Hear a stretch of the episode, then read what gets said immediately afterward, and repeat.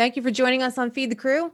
If you haven't already, please subscribe and follow us on Facebook or Instagram. If you have any feedback, if you'd like to be a guest or suggest a topic, go to our website, feed the crew podcast dot com. If you love the show and want to support us, you can do that at buymeacoffee.com forward slash feed the crew. Well, hey, everybody, welcome to Feed the Crew. Today we have Jan Landy, who is a man of no talents. Just kidding.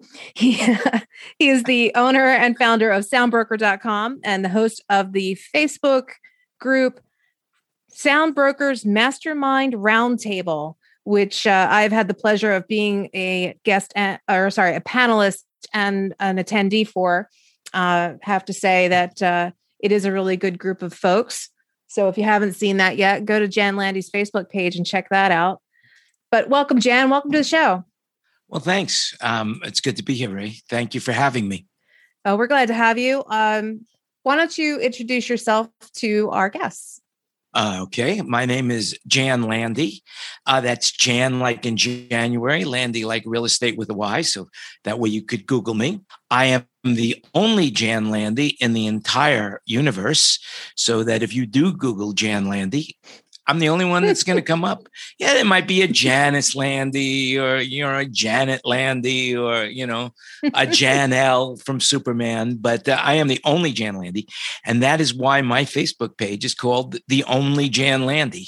It would have been called Jan Landy, but Janice Landy abbreviated her name and stole it from me. Ah. Shame on her. We're going to have to have a talk with her. Yes, I've been trying to reach her for years, you know, and then what can I say? You know, it's almost like uh, Gabriel Gonzalez, who uh, for somehow uh, back in back in the early fifties used my Social Security number for something, and I can't get her off my Social Security page. Uh, they say basically that someone in New York fat fingered the keyboards, and that's it. She and I will be connected for the rest of our lives. What? Yep, yep, yep. Oh, I think she, she's probably long gone by now, though. But uh, her name, her name will still remain in infamy. That's all I can say. Are we allowed to use her name on the air? We just did. We just did. So we shall see. I could be making this up. Who knows? Like you said, I'm a man of no talent. So what could I say? Hey, those are your words, not mine. Oh yeah, prove it. Rewind that, Jake. You know, what I've realized, what I realized is the reason I could say that is because I did stand-up comedy for so many years. And what I found out is that if you're just not funny, being a comedian doesn't work. That's why. So you got to be funny. That's it. If you're going to be a stand-up comedian, I recommend you being funny. Yes, I think that's a helpful talent to have. So, all right. So I know that is you- it lunchtime? You, no, no, no. I know we want to feed the crew. Um So I know that you answered this question uh, on your own show many, many times, but what was your first job ever? My first job ever was working for Empire Hardware uh, in uh, in my hometown uh, as a stock boy. That was my very, very, very first job, Empire Hardware. It didn't last very long because uh, I volunteered at thirteen years old or fourteen years old. I volunteered to go out and put a lock in somebody's house. How simple could it be? But about after two hours of drilling through a solid metal door, I found out I was only off by about a quarter of an inch. And for some reason, they fired me for that. I don't know why, but uh, you were young. That, that's awfully young to be working. You know, well, you know, and my my my family had a work ethic, mm-hmm. and uh, m- my second job was working for a supermarket called Wallbounds, and this one I will never forget um, as well. So I was a stock boy at, uh, at at the Wallbounds, and I loved it. And I, you know, stacking the cans, it was really cool. I was so pre, I was so pleased at my workmanship of stacking cans. I was able to do it really well, and I, I had, I, I think I had the coffee aisle. And in those days, they had big cans. It was easy to do. I really enjoyed myself. And then one day, the manager of the store says, hey, the janitor didn't show up. Could you please sweep the front of the store? So, of course, I went out, swept the store as good as possible because that's the kind of work ethic I had, and went back to stacking my cans. A couple hours later, manager comes back and says, hey, um, we need you to sweep the front of the floor, uh, front of the store again. Could you go back out there and sweep the floor? I said, eh, no problem. And I did that about three times during the day. And at the end of the day, the manager comes up to me and says, look, the janitor's not coming back. We want you to do the job of sweeping the floors in the front. And I said, no, I'm a stock boy. I quit.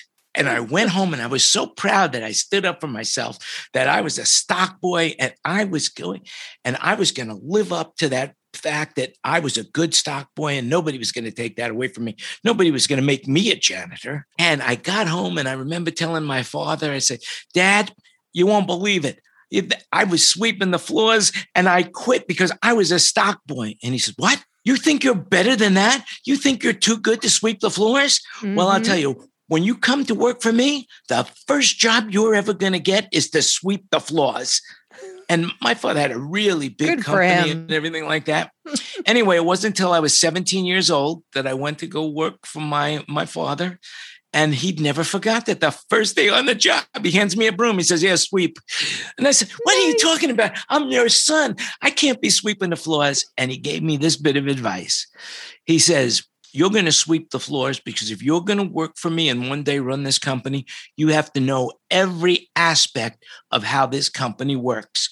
How are you going to know if you don't sweep the floors, how long it's going to take to sweep the floors when you have to assign someone else that job? Very wise man, your father. Absolutely. I don't know about that. Who cares how long it takes to sweep a floor? You know, you know, what's what's the difference? You know, but no, he was he was he was a very wise man until they caught him and put him in jail. But other than that, though, you know, evidently he stole the broom from the guy next door, wouldn't give it back. I don't know what happened there, but uh, anyway. Tell us how you got involved in in audiovisual stuff. You went from stock boy to A V. Is that? I my very, very, very first um, experience with sound, light, staging, video, or whatever you have, or just electronics. My uncle used to fly radio controlled planes when I was a, when I was a kid. Now we're going back to the fifties, and he was also a ham operator, and I was fascinated by this stuff. So I ended up at thirteen. I actually had an F C C class technician license. And I also worked for my uncle part-time uh, fixing appliances. My very first business myself was Silver Dollar Electronics. And I knocked on the neighbors' doors and I was fixing their toasters and their irons and their lamps and stuff like that. So that was uh, that was it. And when during school, I was on the A V squad. I was the one who in the old days would roll in the tape machine to the principal's office, plug it into the, the P A system and play the Pledge of Allegiance for everybody, you know? Nice. And and the reason that fascinated me so much, because it would make me late for my next class. And I said, ah, this is great. Because, no, you know, just like sweeping the floors, nobody had any idea how long it took to get from the principal's office after putting the uh, machines away. So I, you know, um, well, I shouldn't be saying that, but it's the truth. And the, I was on the A V squad all throughout um, public school, junior high, and high school. And so of course, I had a job that. in the backstage. I was on the backstage crew um, at my high school. And uh, so I've always wanted to be uh, in the music business, um, but it just happened to be that this was one of those things that all of when I started Sound Broker back in nineteen ninety-seven, all of my skill sets came together in one place and one time. And it was inevitable that that's what would happen to me. That was my fate. And I will share with your uh, listening audience and everybody in the sound of my voice is that once you find what it is that you're supposed to be doing in life, everything you need to survive and prosper will come into your life. And that's what happened with me. Very nice. Very good advice. Don't forget to sweep. Okay. So Don't there you go. You know, and I've told people that before, so I'm right in line with, with uh, what your dad was telling you. Uh, I told a lot of people that even once you get out of school and you go to work at your local A V company, uh, be prepared to go sweep the floors. You know, you go to work in the warehouse and learn more than what you learned in school. You might've learned in school to be an operator, but that doesn't help you understand every cable and every adapter and everything that goes into that warehouse and what goes on the truck and, and such. So be ready to go sweep the floors. Yeah. And uh, fetch the coffee. And just remember, you're, you're never above it. You know, you're never, you're above, never no. above it. You know, I'm still at, not above it. I'll still sweep the floors and still get the coffee. At my company, there is nothing that I won't do. Um, as far as jobs, there's nothing too menial. And uh, because of that, when I ask somebody to do it, it's not something that I haven't already done. I will, I, it, every job needs to be done. And your, your company's only good as, as your weakest link. And so, you know, you got to put in one hundred percent of who you are into the job, and it's, you, you get rewarded for that. But just remember, you know, you, and this is something I learned a long time ago, even if you're working for someone else and you're on a clock, you're always working for yourself, because everything that you learn comes into your brain, it formulates and makes you the person that you are. So Absolutely. You're always working for yourself. Absolutely. How did you progress your career into owning sound broker dot com? How did that come about? I was doing stand-up comedy, as I told you, and I was starving to death. And but before that, we have to go back a little bit. Okay. A little bit. Um, I was I one of my good friends at the time owned a company called A one Audio. I was doing sales. I've always been in the entertainment business my whole entire life, working for record companies. I, I was the performing arts director for the city of Los Angeles for their Los Angeles Street Scene Festival. Hmm. Uh, I was the A and R director for R S O Records.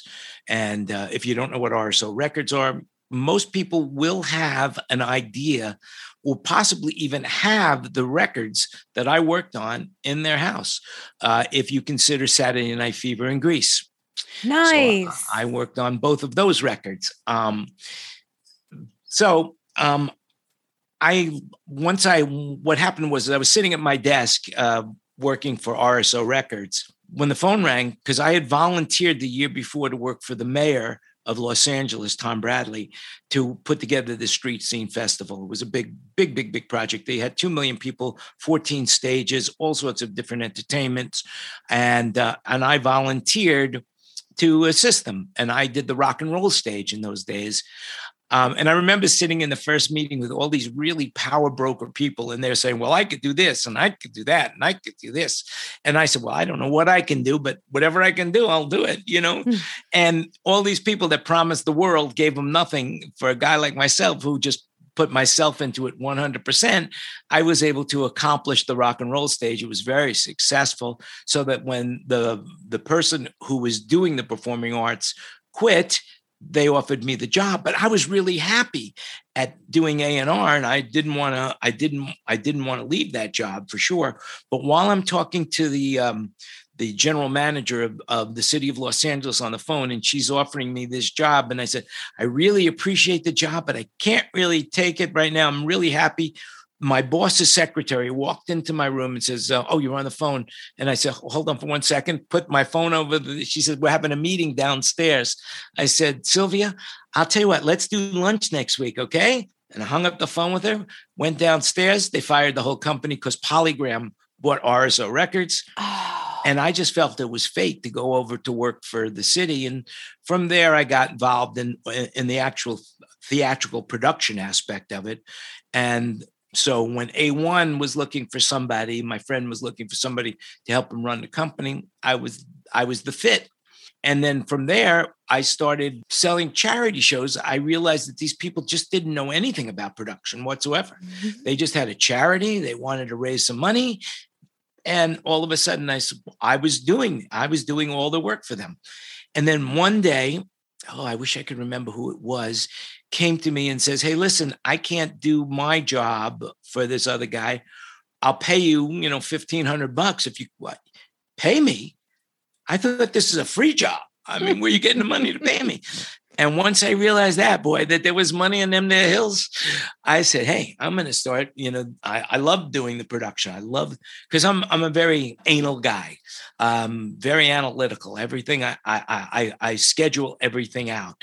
I see the whole picture. I see a big picture, and then I'm put I put together the minutia, the minutia of it all, so that I could create it. So, like when I was doing production, I would I would put in, you know, the call times, what time coffee was going to be served, what time the chairs were going to get there, you know, and I would do the whole logistics and the whole timeline.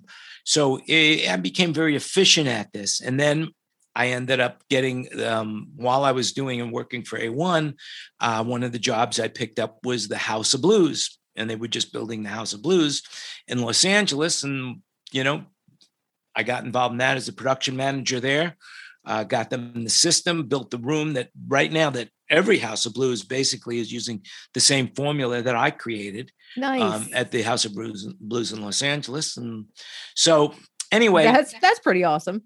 Yeah, it's when, and then of course I went to work for Prince for a couple of years, doing his club called Glam Slam.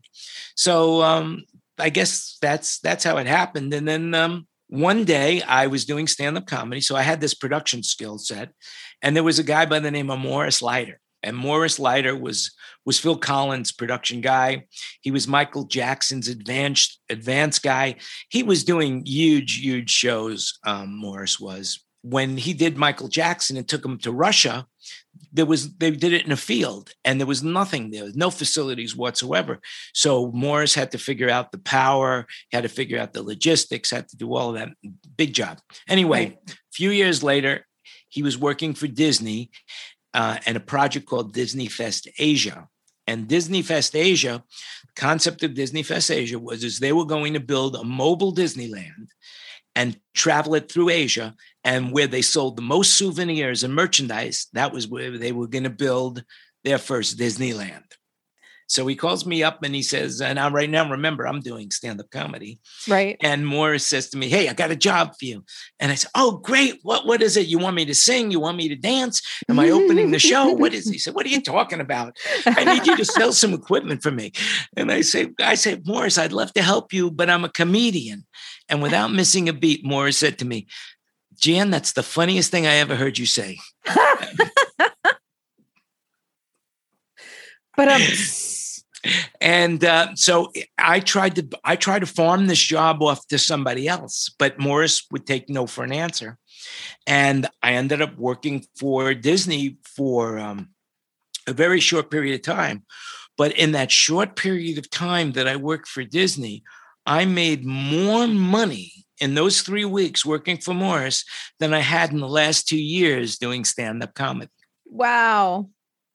And from then, uh, Harman heard about me, and they offered me a job as an independent contractor to sell their discontinued inventory. And then from there, the rest was history. And you're talking about like Harman Kardon, right? Well, uh, J B L. J B L. But Harman Kardon was their was their their the, personal line. That was the home the home the home line. Right. Okay. Wow. And that's how Sound Broker was born. And that was how Soundbroker was born. And anything, you know, as I was saying, you know, when you do the right thing, everything that's supposed to happen happens. Right. So I didn't come up with the name Soundbroker. I'm sitting in the the the, the J B L offices. I'm selling this equipment, and the phone rings. And the guy on the other and and and I answered the phone, and I I said, how do I answer the phone? Remember, I'm an independent contractor. Do mm-hmm. I answer the phone with the phone number four three two one? You know, J B L. Uh, used gear sales, um, Jan Landy, you know, or my production company, which is called Cash Landy Productions. And I got so confused when I answered the phone. I said, uh, um, uh, hello? And the guy said, I think I have the wrong number. I was looking for the Sound Broker. And I said, well, you got me. Could you do me a favor? Could you call me back in ten minutes? You know, um, and I hung up with him, and we registered the name Sound Broker Uh, uh, for, for the worldwide internet. That guy never called back, and I don't know who it was that gave me the name. Oh my goodness. Dude, if you're out there, connect with Jan. Just, you know? just, just to claim that fame. That would be so cool. Yeah. The universe works in strange ways. Right. Yeah. And this, the last year has been the strangest of them all, you know? So yeah. It, speaking of this last year, what, what's the biggest change that, that's happened to you with twenty twenty? This was the first year that my business dropped like eighty-five percent. I, up until this point in time, I had always had, I always had gone up a percentage point, usually between ten and fifteen percent. Mm-hmm. My, my business had grown. So this was the first time I saw my business drop. I mean, eighty-five percent of what we normally do because we support the concert industry. Right. So that was the, that was the hardest thing for me to grasp, that business was, was, was really dying, but I am positioned in such a way that everybody, you know, with the name Sound Broker, uh, even if you don't know the name and somebody says, oh, Sound Brokers, oh, yeah, yeah, I know. You don't want to sound embarrassed that you don't know a name like Sound Broker, you know, so, you know, you got to say that you know it. So we were able to muddle through. You know, it was very, very, it was a very, very tough time, mm-hmm. uh, but I've gone through multiple tough times before. So I know what it was like, even though I never had a bad year like the way I had this last year. Right. But the hardest part of all, and that's why I started the mastermind group, was talking to people who I had known for years and years and years who were super successful. And now all of a sudden, they were driving trucks again. They were working for Home Depot. They yep. were the depression level of what was happening. People were committing suicide. And I felt that I needed to put something back into the industry using my sense of humor and brighten people's days up. And so that's what the mastermind was all about, was, uh, you know, it was cheaper than therapy and more affordable and right. um, more rewarding. Absolutely. Absolutely. As you know, you know, you've been on, you've and been on, you've been on the show, and you know that it's, you know, I'm making people laugh and bringing out yes. that aspect of, yeah, it might be bad, but there's still, there, there's still things that are good about life. Absolutely. And, and that's the kinship that we share, which is what brought me to, to watch your, your show. And also then having you bring me on as one of your panelists, which I think is fabulous. That kinship that we have with your show and Feed the Crew. We, you know, we have different formats, but the concept is the same. Um, and so I also want to shout out to Loving Hands for Stagehands, which is a Facebook group with the same concept that we have, but um, they're, they limit themselves to chat. They're not, they're just chatting amongst each other and posting in the group and talking to each other that way. But mental health in in our industry, for everything that's happened in twenty twenty, is so important. So we wanted to tell stories and, and keep people connected. And you're actually doing it live every week on Wednesdays. I know it's five o'clock Central Time. You are in Vegas. You're typically, um, what's that? Three o'clock, three o'clock, three o'clock. So it's, it's three, five, and six, I guess, because four o'clock disappears somewhere in the ether. I don't it know. Does. It does. It does. But daylight savings times, you know, right now, um, you know, eventually they have to end daylight savings time because yeah. it just doesn't make any sense anymore. Um, it doesn't. And I want my hour back. So, you know, I'm yeah. all, I'm all for that. Let's get rid of that stuff. Well, whatever you do, don't cross the international date line, then you lose a whole day. So there you have it. I've done that before. You know, and if you don't come back, you never get it back. That's all there is. That's all there is to it. You have our crew laughing over here behind the scenes. Well, I'm glad they appreciate my non-talent. Well, so you you said you you've had challenges uh, in the industry before. And obviously the pandemic in twenty twenty is a significant challenge, but what other challenges have you faced that uh, might be of inspiration for others to help overcome their challenges of their own? Oh, well, when I started Sound Broker, you know, everybody except for three people thought I was on glue and that, the, you know, there would be no reason at all for what I was doing. Because remember, there was, you know, eBay had, had just gotten started.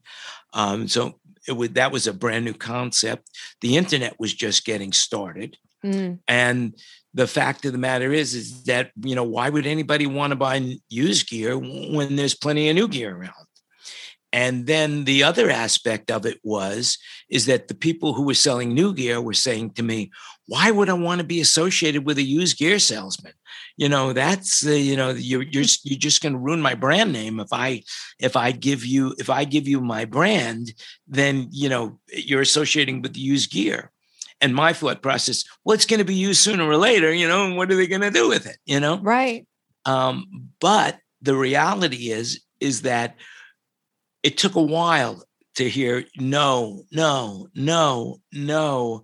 And finally someone said, well, maybe. And mm-hmm. then I heard a few more maybes. And then finally a guy named Matt Robinson, who was working at that time for Sennheiser, uh, uh, Soundcraft. Uh, they had a board, a small board called the Spirit. A Spirit. Oh, board. Yeah. And I remember that one. Really tiny little board, you know. And he said, all right, I'll tell you what, I'll let you sell this. I'll let you sell my Spirit board.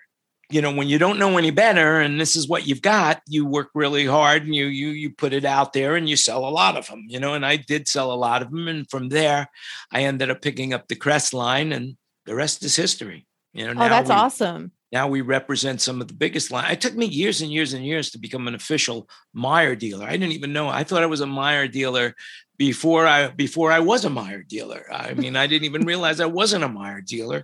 But they that Helen had made some sort of a um, accommodation for me. Uh, but now we are official Meyer dealers, and that took a long, long time to get there. Um, you know, Avid came to me when they introduced their S six L. Set up their trade-in program for the profile, because basically the thing that was keeping them from selling the S six L was the profile, because the profile still has life on life on the bone. And uh, people who had had profiles, why should I spend this much more money to buy something new when the console I have right now is working like crazy? Right. You know, but Avid created that with me, and that's been very successful as well. Well, and those of us in the industry of of live events that that put our hands on different types of gear, you know, working for different companies constantly, we do know that there's value in used gear. It just depends on what it is and how used it is. So there's definitely value. Like S M fifty-eight, it's a hammer. Anybody who has an S M fifty-eight for sale, you know it's going to work. Yeah. Well, the, the the reality is, is that used gear gives you more value for your money than new gear, because it it the the concept is is if you want to buy new gear, it's going to cost you more money for this more or better quality gear. Mm-hmm. For example, I'll just give you an example. You could buy something like, let's say, um, without with a Mackie rig. Okay, you could buy a Mackie rig brand new, but for that save money. On a used gear, you can get more equipment, let's just say, from Nexo or from Meyer or from J B L. Mm-hmm. And so you get a better quality of gear and more of it for less money. Absolutely. And the other thing I will say about the used gear business, it's what I would call an imperfect business rather than a perfect business. And when I say a perfect business, if you go to buy a car, you're paying, let's just say for argument's sake, you're paying one hundred thousand dollars for a car. Now, it's a nice car, for sure, oh, yeah. Don't get me wrong. But in that price of that car, if you drive it off the lot, you're not going to get one hundred thousand dollars for that car. You might be lucky if you get eighty or seventy, depending on your, if you if you absolutely bought a car and then all of a sudden you found, wow, I don't have any money to pay for this car, and you have to get rid of the car, what's the value of that car? Right. The value of the car is what someone else will pay you for it, right? Mm-hmm. Yeah. And and with used gear, it's the same thing. It's imperfect.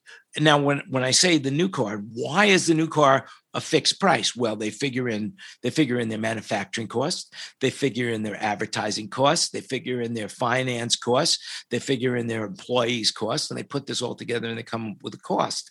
But in used gear, all of those other costs disappear. Yep. And it's only the value of the actual equipment, what's it worth to the buyer? Right. That is what that equipment becomes worth. And that's why it's imperfect. Absolutely. So let me tell you a story of something that happened in my history that is a perfect example of what you're talking about. I was working for a sound company in South Jersey, which actually uh, doesn't exist anymore. So I'll name them, which was Major Soundworks. Oh, I thought you meant South Jersey doesn't in, in, exist. Oh, yeah. Anymore. South Jersey doesn't exist anymore. Well, they just want to be their own state, but they haven't gotten that far yet. But uh, th- this company, Major Soundworks, had a really great rock and roll gig. They had front of house, monitors, you know, the whole thing. He's going to sell it to one of his clients because he's looking to get out of the business in the first place. So let's, let me just throw out a ticket number off the top of my head. Let's just say he was going to sell it for one hundred thousand dollars, whole rig, lock, stock, barrel. You get every piece of equipment, everything you need. It was wonderful rock and roll rig to uh, a gospel minister. And They're making their deal. As far as I know, everything's great. The minister is going to hire me to run the sound rig and to teach others how to use it so that I can go back to freelancing. So he contracts me for a couple months to run the sound equipment that I've been working with, with Major Soundworks. For whatever reason, at the last minute, the church decided that they were going to take their one hundred thousand dollars and buy all brand new equipment. Unbeknownst to me, I knew nothing about what deal was going on. And I show up mm-hmm. and it's all brand new gear, but this is not a rock and roll sound system that he was able to purchase for one hundred thousand dollars. Mm-hmm. This is now a sound system that's only capable of about, oh, I'm going to roughly say one hundred twelve decibels before you're going to break it. And what he wants and what he needs is one hundred thirty. So now he has wasted his money on a system that's not going to do the job that he wanted it to do, when the rock and roll rig he was going to spend that money on would have been perfectly fine, would have done the job, and would have lasted him just as long as the brand new gear that he purchased that's not going to work for him.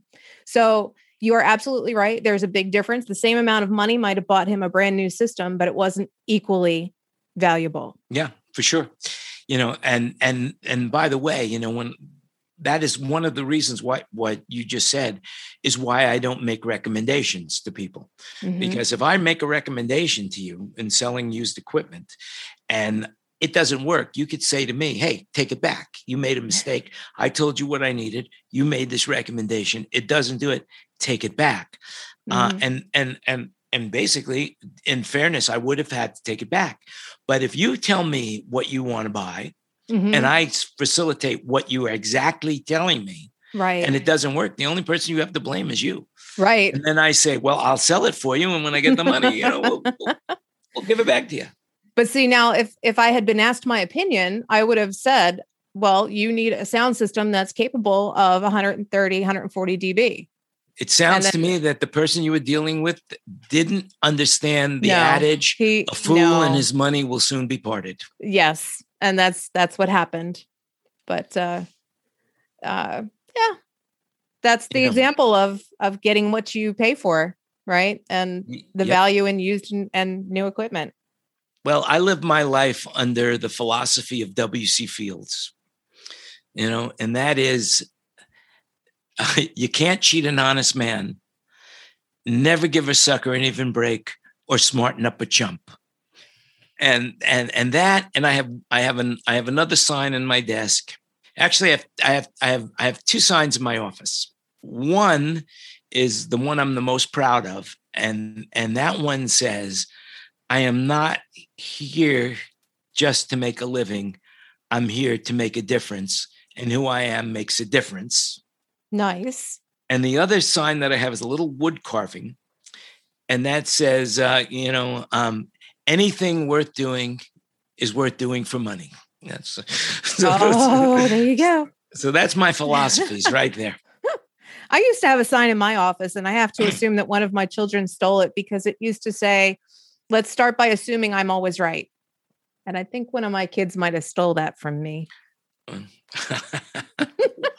Why? No, actually, I, I think it was lost when, when I moved, but mm-hmm. I haven't seen it since I moved. So this is an important question to me, because your your opinion is is valued in in many circles in our industry. You're on the panel of Office Hours quite often, and and some other um, groups where your advice is important.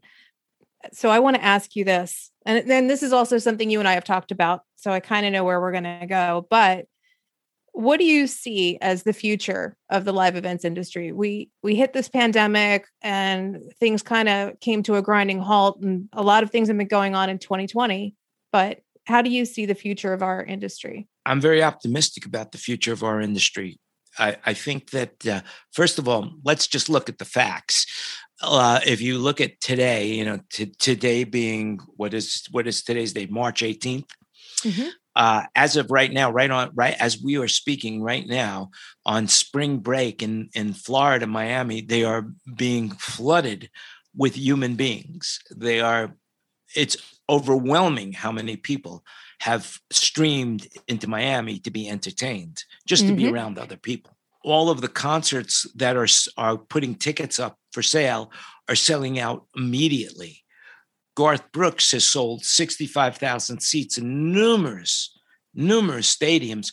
And even though he keeps postponing his show, nobody seems to be wanting their money back.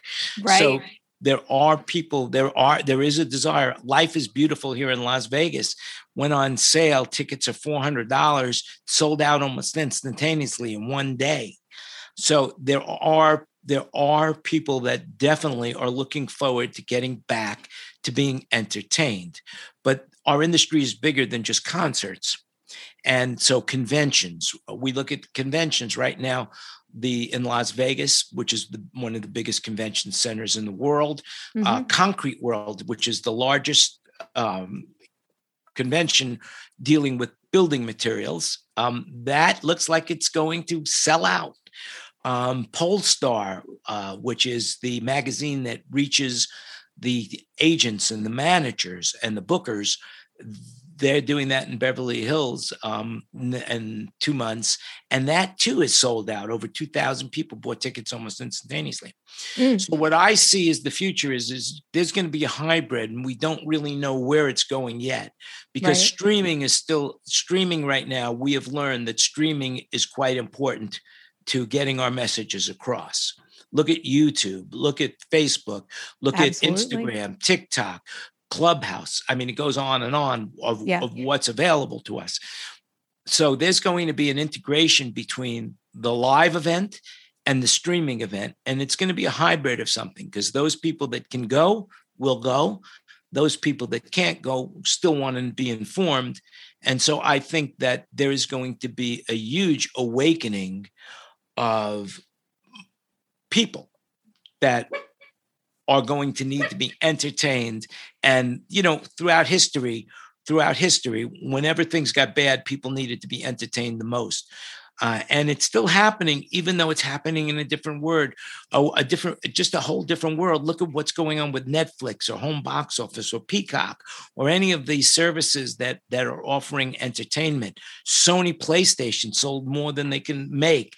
Uh, right. Nintendo, the Switch, all of this stuff. But as we get back, there's going to be an, uh, an, an increased need for personnel to do the things to bring this out, both in live and in streaming. And right. those people that are learning right now how to stream, how to connect people, logistics, that kind of thing, there's going to be work for those people. My only concern right now of the immediate future is that there's not going to be enough crew and there's not going to be enough gear. Other than that, I I I, I see that is that we are going to be like the Roaring Twenties. I mean, right after the Big Depression, it was the Roaring Twenties. So I think that there's going to be a lot of prosperity. I think a, people are going to want to be entertained.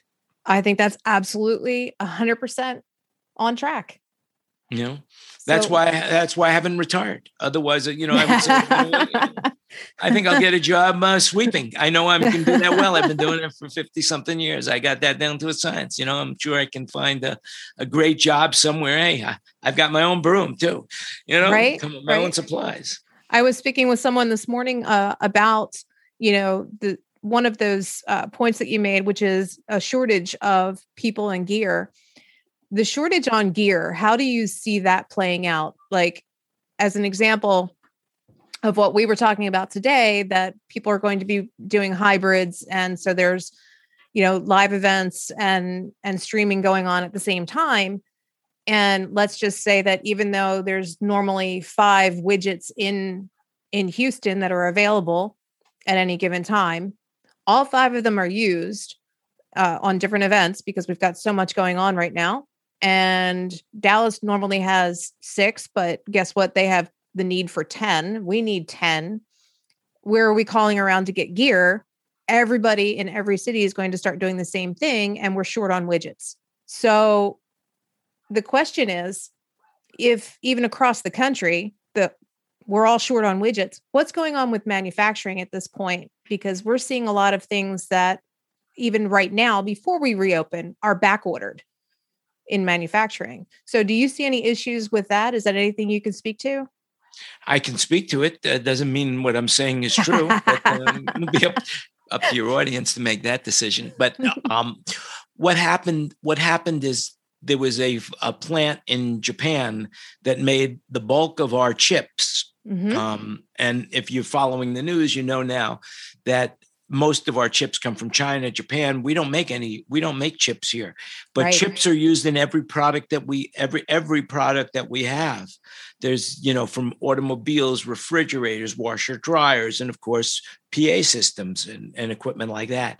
So the chips have the, the there's a shortage of chips. So the same chip that Harman or or um, Harman or Avid or uh, um, Martin or any of the other major brands with, you know, L Acoustics, uh, you name it, Crest, uh, they're fighting for the same chips as Samsung and yep. General Motors and Ford and, you know, Tesla. And so there's going to, there is a shortage right now, certain items that are on back order till June. Also, the manufacturers got into the aspect of what they call just-in-time shipping. Mm-hmm. This was this was this was a, w- a while ago that they made this decision. So rather than inventorying thing, they would plan out what they would need and then order it as they needed it. Well, that just-in-time plan right now is coming back to haunt us, and so right, the gear is going. The gear will start to be hoarded. The people that own the yep. gear are saying, "Well, I I I can't sell this because I'm gonna I'm gonna need it," and it becomes right. uh, a situation of. of value, value to need. And if, if they need the money, then they will, they will sell it. And if not, they won't, they'll hold on to it. And the longer they hold on to it, of course, the, and the more they hold on to it, the more the shortage comes into play. And so right now we're not in that challenge, but I could see more and more people are calling around for gear, seeing what's available. More and more people are calling for orders. And a lot of uh, there's a lot of spec things going on right now where people are saying, well, could you bid this out? Could you bid this out? But not all these jobs are coming to fruition. So that's true. That's the number true. one problem that I see right now is so many people have left this industry because of survival mode mm-hmm. that they have to. So that that's going to be the number one thing is to crew a show is going to be the most difficult. Absolutely. Uh, that was something we were talking about on uh, A V Educate yesterday. Mm-hmm. Which we, the subject was about resumes, and uh, we're finding that there will be a shortage coming back because of folks that have left the industry. Uh, but mm-hmm. also shout out to people who have left the industry. If you're coming back, you want to come back, et cetera. There is no shame in leaving the industry and coming back when things open up. There's absolutely no shame to mm-hmm. working at Home Depot for the last year and then deciding that, you know, hey, I'm going to go back to rigging, lighting, A one, whatever it was that you were doing before. Absolutely mm-hmm. no shame. Mm-hmm. I want to take us back to uh, to let's Mastermind. Stay with the crewing. Let's let's if I oh, might okay. I might say, uh, let's stay with the crewing for one more second, okay? Sure. So, in talking about crew, so. You know, as I was as as I was saying, you know, the, one of the biggest problems that I see and the challenges ahead of us is qualified crews. However, this is also a great opportunity right now for people who've wanted to be in the industry and have not been able to be in the industry. And like especially now, everything is diversity and lack of, uh, of women in the industry. And this is a perfect time for, for, for those that have always wanted to be in the industry to get into the industry. So if you have any desire whatsoever for working in production, now would be the perfect time to send out your resume and start making phone calls and saying, hey, I want to get involved. Absolutely. And I believe that if you are a woman um, or a person in, uh, of diverse nature, whatever that might mean, then this will be an opportunity for you. And, you know, just remember, you know, as they say, you know, what one man's trash is another man's treasure, you know, or something like that. That's not the right. That's not right. That that's what I do. Uh, wait, wait, wait, wait, wait, wait. You know, uh, you know. But opportunity is knocking right now. So if it you is. hear the if if you hear the sound of opportunity, open the door, let it in. You know? It is. I totally agree. Um, and Jan, so you you brought up a good point, which I'm going to expand on this a little bit, which you're talking about the number of women in the industry. Um, Ed Woolock, um, which is a mutual friend of ours, he and I were talking about women in the industry, and it's generational at this point. There are quite a few more women in the industry, and ladies, that now that you're out there listening to this, um, come see what Jan is doing with Masterminds, because I would love to have some of you come in and join in and, and interact with us on Jan's show as well. Uh, but the, the generation is that of your generation, you probably had zero to one, a number or percentage of women in the industry. And then in my generation, there were a few. There weren't very many women in the industry when I joined. And that was, you know, some thirty years ago. If I look at the generation behind me about by about ten years, there's a larger percentage of women. And behind them by another ten years, there's a great deal of women in the industry. They just happen to be a lot younger than you and I.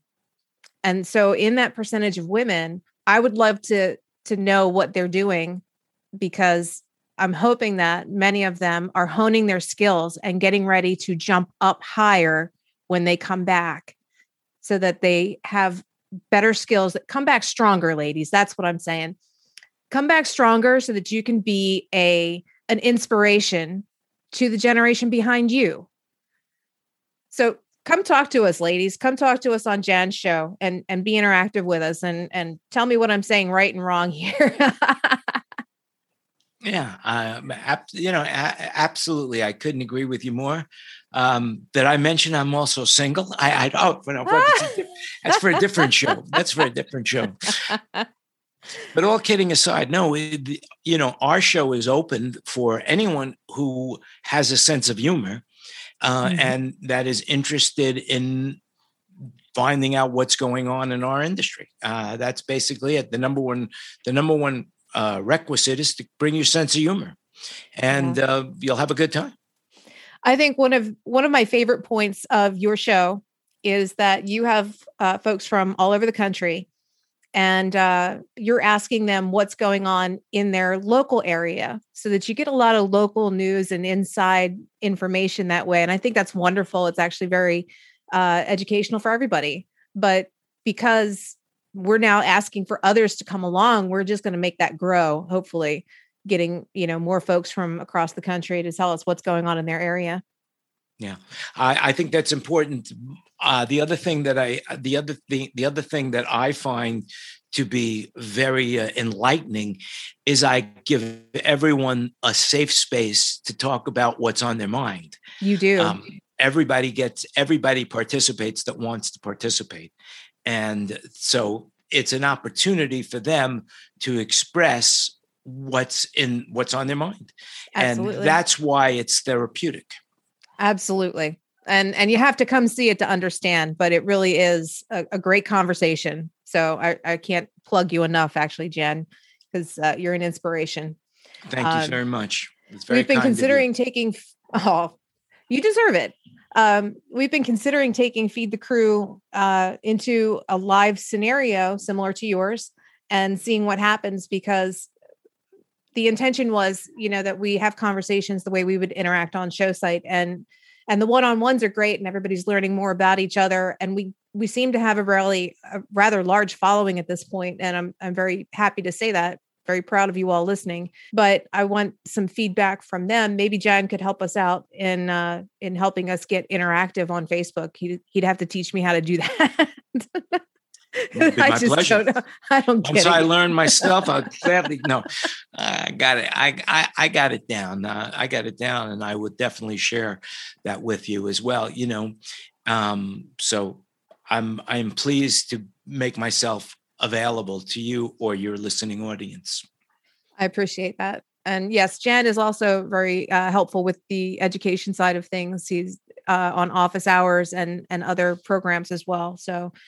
All of you that uh, join into us for education, look for Jan uh, out there on the internet. Look for his show. Look for him in panels. He's a great guy. Get to know him. Mm-hmm. So thank you, everybody. Thank you, Jan, for being here. I just want to leave everybody with the, with two two specific thoughts. Number one is, to be terrific, you must be specific. So figure it out what it is that you want to do, and then and then do it. And the other thing is comes from Shakespeare, and that is, to thine own self be true, then it must follow as the night follows the day, that thou could be false to no man. And that is super important, to be true to yourself right now. So I wish you only the best. Stay safe and healthy. And uh, I'm looking seeing you when our paths cross, whether it be in real life or virtually. Excellent. Thank you, everybody, for listening.